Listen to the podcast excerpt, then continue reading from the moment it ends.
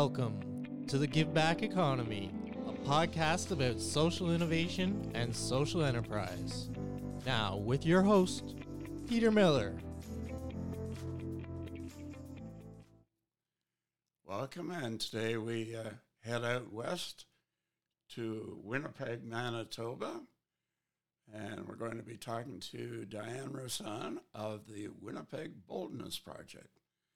So, Diane, welcome and tell me about your academic experiences. Uh, Anin uh, Boozhoo, and hello, uh, Peter. It's really nice to uh, be invited onto your program. And uh, yeah, I'm always very happy to talk about um, what I'm doing here in Winnipeg and a little bit about myself and where I've come from. And so you're asking about uh, academics. You know, I um, grew up a lot in rural Manitoba. I am Anishinaabe. Um, and so I am First Nation and, uh, you know, grew up in rural Manitoba where my mom's community, close and in around my mom's community, which is Skownan First Nation. Uh, and again, that's an Anishinaabe community in uh, sort of the middle of Manitoba, I'd say. Um, and so came into the city to go to university right out of high school and um, you know did was working part-time while i was going to university to support myself financially and uh, that's how i kind of got involved in the whole field of child welfare um, and after my first degree uh, I realized that I probably wanted to do more in terms of what was happening in child welfare. I was um, not happy with some things I was experiencing and seeing. And so I thought I needed to go further into my education to, um, to affect more change. And so I went on and did a second degree. So I do have, I am a social worker by background, and that is my um, schooling. And yeah, and I've been sort of in this field ever since. And that's a little bit, uh, a little bit of how the Winnipeg Boldness came into being. So I'll stop there and. okay, well, let's get into your work experience. Some while you were at university, and then since university. And and as I was just saying, you know, um, working part time in, in these different places, primarily in group homes that were, um, you know, homes for a lot of children, but there was a lot of Indigenous children in there, and um, and I just felt like you know we could do better, and I thought things could be done better, and I just I felt like we were not um, serving the kids as well and the families as well as we could be, and so that was what drove me to to really go further into that field and to see um, what else I could could do to make things better or to help uh, improve the system. And um, through my university degree, I had to do a practicum which meant I had to do four days of what they call in the field. And um, and I knew I wanted to work for an Indigenous organization, and I wanted to work in an in an Indigenous way and, and with an Indigenous approach. And so I was directed into the the inner city of Winnipeg. I was told, you know, there's folks there doing things, and and uh, and that's how I, um, you know, either I found them or they found me. But that's how I met so many of the indigenous uh, matriarchs i call them indigenous women that are in the inner city and they were running the show everywhere and they were getting things done and they were you know doing it in a way that just resonated with me and i wanted to to do it the way they were doing it and i wanted to learn more and um, and i just wanted to join them and just you know be be with them and, and do what they were doing and luckily they also were happy to have me and sort of took me under their wing immediately like i was um, you know like in my early 20s back then and uh, and they've just like mentored me all this time and so i give all the credit to what i might know now to to them. And so and there's a lot of them and there have been a lot of them throughout the years and they continue to be my mentors and my uh, support system and my friends and my colleagues. Um, you know they're there when things get tough. They're there when it's time to celebrate. Um, so and, and i think that the work that's happening in the inner city in terms of how we're serving families and children really is done in in the best way by those leaders um, and, I, and you will always hear me say that in almost every single talk i give. That's what i will say is that those indigenous women um, know what they're doing and we need to do more of it. And that's the social innovation side of the work i'm doing currently. Um, I, I, am running a social lab called the winnipeg boldness project. Um, and with that lab, we're, um, you know, we know that systems need to change so that they can better serve families, the families and the children that they're purportedly designed to serve. Um, and I think the Indigenous women in the inner city uh, have a lot of good ideas and a lot of uh, knowledge and wisdom that can uh, inform those systems and shape those systems and can um, provide the kinds of resourcing and services that our families really are looking for and, and the kind that um, you know bring our families into a thriving place versus this survival mode that systems often force families into. Okay so the winnipeg boldness project i mean normally a project has a start and an end, but yours doesn't. Yeah, you know, we started out with a start and an end at the very beginning. We we had um, a thought about how long we might be around, and we thought we would, you know, try this lab work on and and go into community and see, you know, what community was was going to tell us. And at this point, I think there's, um, you know, we we do regular touchdowns with all of our stakeholders and we're, we're in constant communication and in, in an ongoing you know mutual and reciprocal relationship with so many of our stakeholders and um, yeah we're getting the feedback that we have to keep going and that we're we're seeing success and we're people are really valuing this community wisdom that we're able to tap into and we're able to use that community wisdom to design solutions to the challenges that our systems are facing and so we're up to about 12 of those prototypes now. And we're and some of them are already scaling.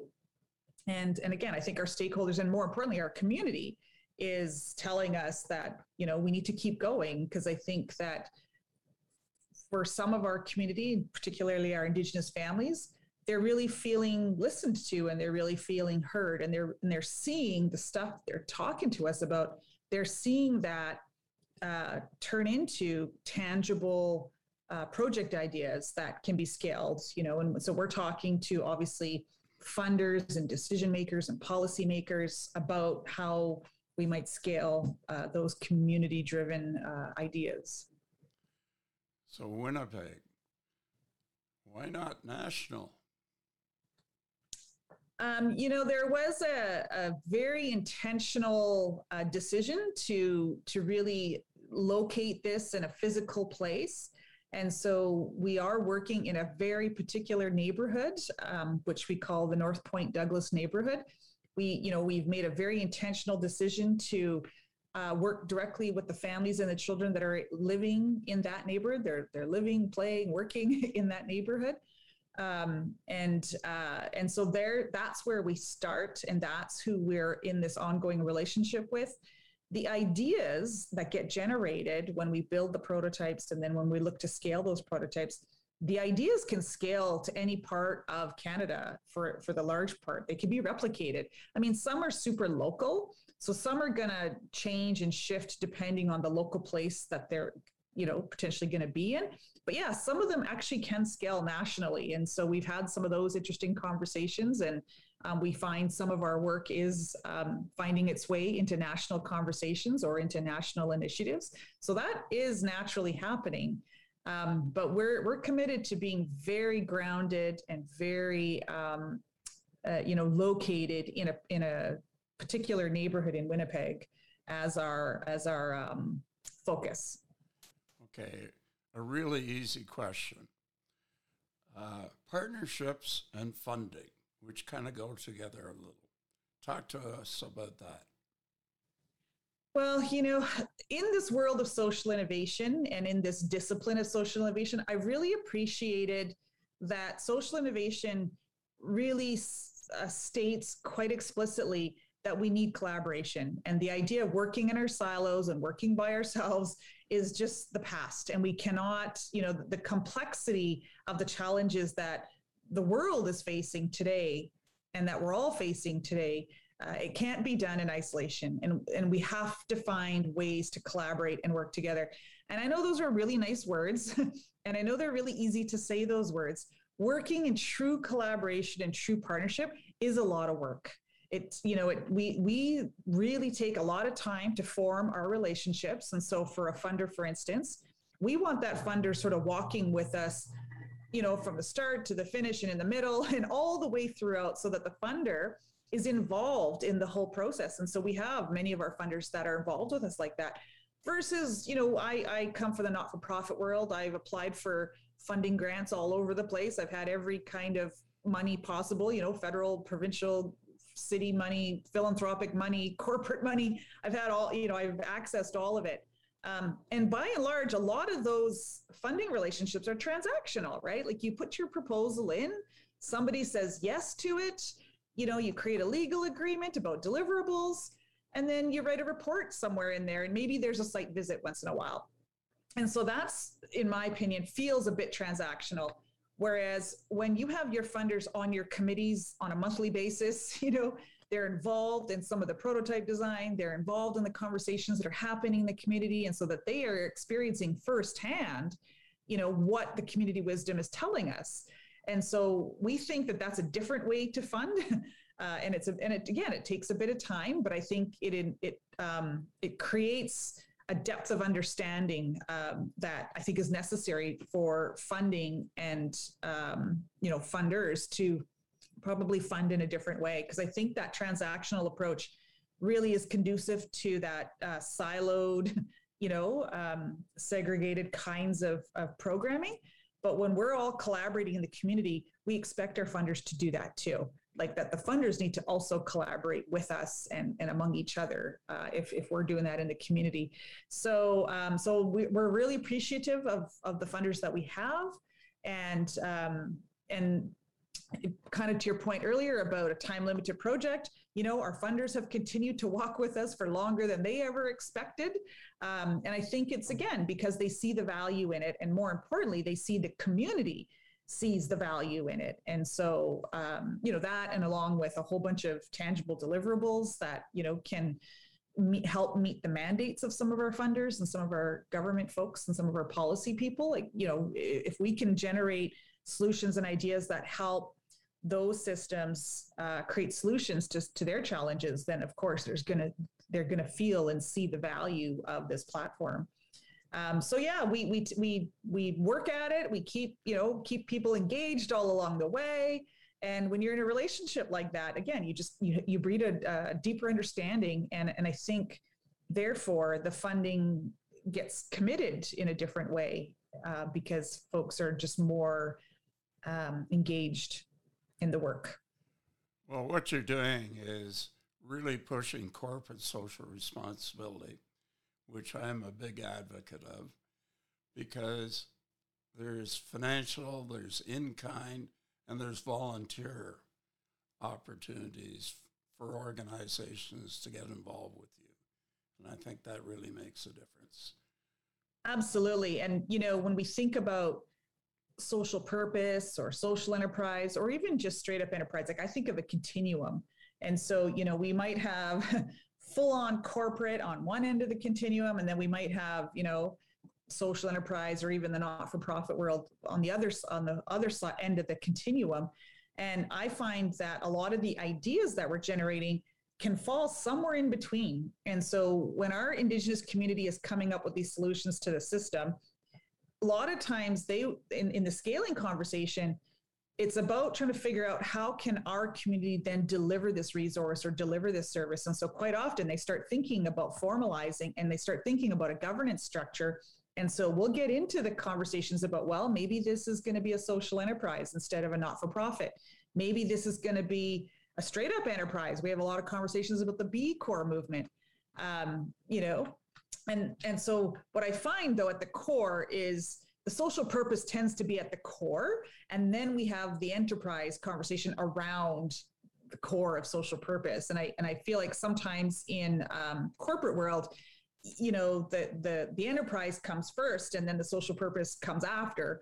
And I think I, I'm in a lot of conversations where we put the social purpose first. And I have to say, there is a burgeoning, you know, um, the again the places I connect into, um, there's a burgeoning indigenous uh, entrepreneur entrepreneurial um, world happening out there, and I just see indigenous women coming out full force, you know, uh, in in this in in enterprise. And so, and again, it, it's all of from social enterprise to straight up enterprise to, to B Corps. Um, and, and they're just, you know, really uh, going at it and, and having really great success. And I'm very hopeful because it seems to me that most of those women, they somehow find a way to tie it back to community right? And so they're they're always thinking you know i'm not just trying to be an entrepreneur who's trying to get rich overnight or something like that or get rich period.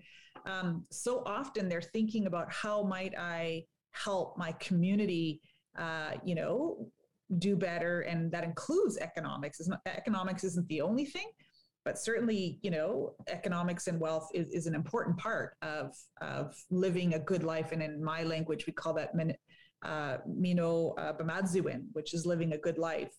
Um, and so we know that we need economic reconciliation in this country so that we all might do well. And, and when I say prosper, I, I just mean live a good life, right? It doesn't necessarily mean be rich or anything like that.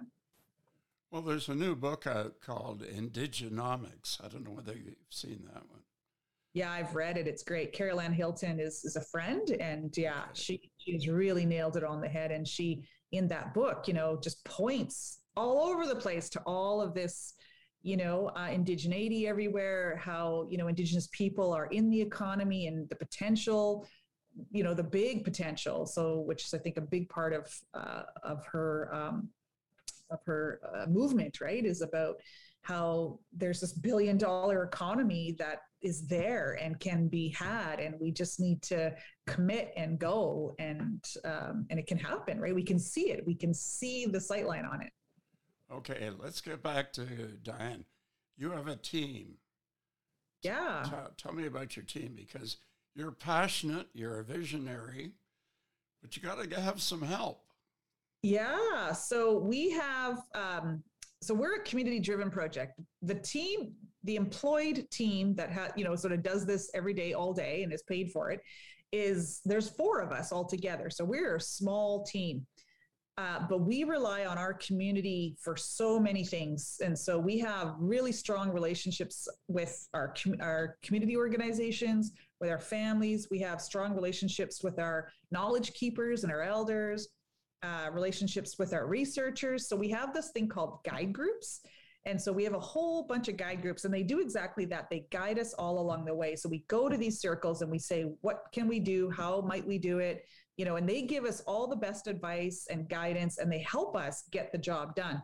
So our community really does a lot of the heavy lifting uh, when it comes to designing prototypes and implementing and testing those prototypes and then scaling those prototypes. So a lot of that work happens outside of the four of us as staff. We play the role often of coordinating, of you know evaluation work, of collecting the data, of writing it up, doing the analyzing, doing the sense making, and then the report writing. We'll do a lot of that work. That's the research and development work that we most directly do. But when it comes to designing those prototypes, our families and our community organizations are the ones that really are designing the prototypes. And then they're the ones testing the prototypes because we want direct feedback from our families and our organizations about what's working, what's not working, how to make it better. So when we finally get to uh, uh, you know an endpoint in the prototyping process, we're pretty confident that this is a good idea that the community is going to love and it's going to have good bang for the buck. And as a policymaker or a, a decision program decision maker, you, you can't go wrong. We've totally taken the risk out of this for you because we've tested it, right? We've put it through the R&D process and now it's ready. So in terms of measurement, is it just outputs or do you also measure outcomes? Well, this is the interesting conversation we have about evaluation in uh, in a social lab, and so we're not delivering programs, right? Like if, if anything, we're testing resources or we're testing program ideas. And so we have um, a whole series of different kinds of evaluation tools that we use. So because we're short term and the pro the testing of the prototypes, we collect a lot of data around the prototypes. We have rapid feedback loops where, you know, when the families give us that input, we build it back into the prototype. Um, and so we're not able to really measure long term, you know, population uh, level kinds of outcomes, which is, I know, what most people think about when they hear the word outcome. Um, you know and so we and, and also we we talk a lot to directly to our families and to our community and so the things they tell us about how they feel different or how they feel changed or any kind of stuff like that you know we're we're finding different ways to tell that story that because i think those are still outcomes um, but they're not the typical outcomes that evaluators tend to think about. So i think we're carving some new paths as well in evaluation world and we're really leaning into developmental evaluation which is all about learning. Uh, we're really learning into concepts of contribution analysis versus attribution analysis. Um, so, so we're really looking at different kinds of tools that can help tell the impact story, that can tell the value story, and can tell, um, you know, the importance of what are we doing and why are we doing it. Okay, now more of a fun question.